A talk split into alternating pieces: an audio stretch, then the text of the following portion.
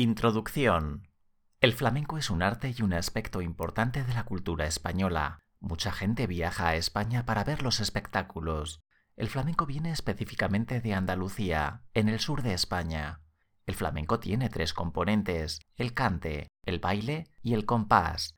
En total ya existen más de 30 variedades del flamenco. Dentro de ellas la mayoría son caracterizadas como hondos, pequeños o intermedios. Cuatro estilos muy comunes son bulerías, soleá, alegrías y rumba. Hay varios tipos de espectáculos de flamenco. La juerga es la más vieja y rústica, es espontánea y más una fiesta que nada.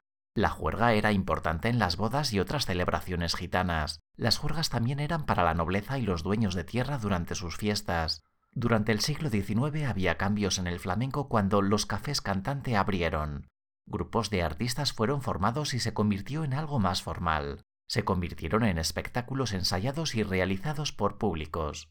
Después de la apertura de un café cantante, la época llamada la Edad Dorada del Flamenco nació. En el año 1920, el flamenco empezó a oírse en las emisoras de la radio. Historia del flamenco.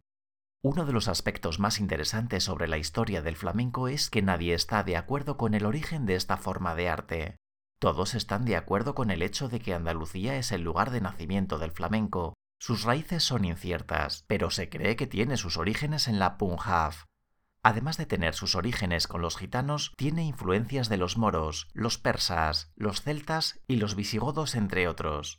La primera historia dice que el flamenco es una mezcla de bailes hindús, griegos y los bailes de las mimas de Roma. Durante el principio del Imperio romano hay cuentos de las mujeres de Andalucía bailando con castañuelas. Durante aquella época muchos judíos vinieron de España y sus influencias se incorporaron en el arte flamenco. Los moros vinieron con sus ritmos. La llegada de los moros también trajo el laúd.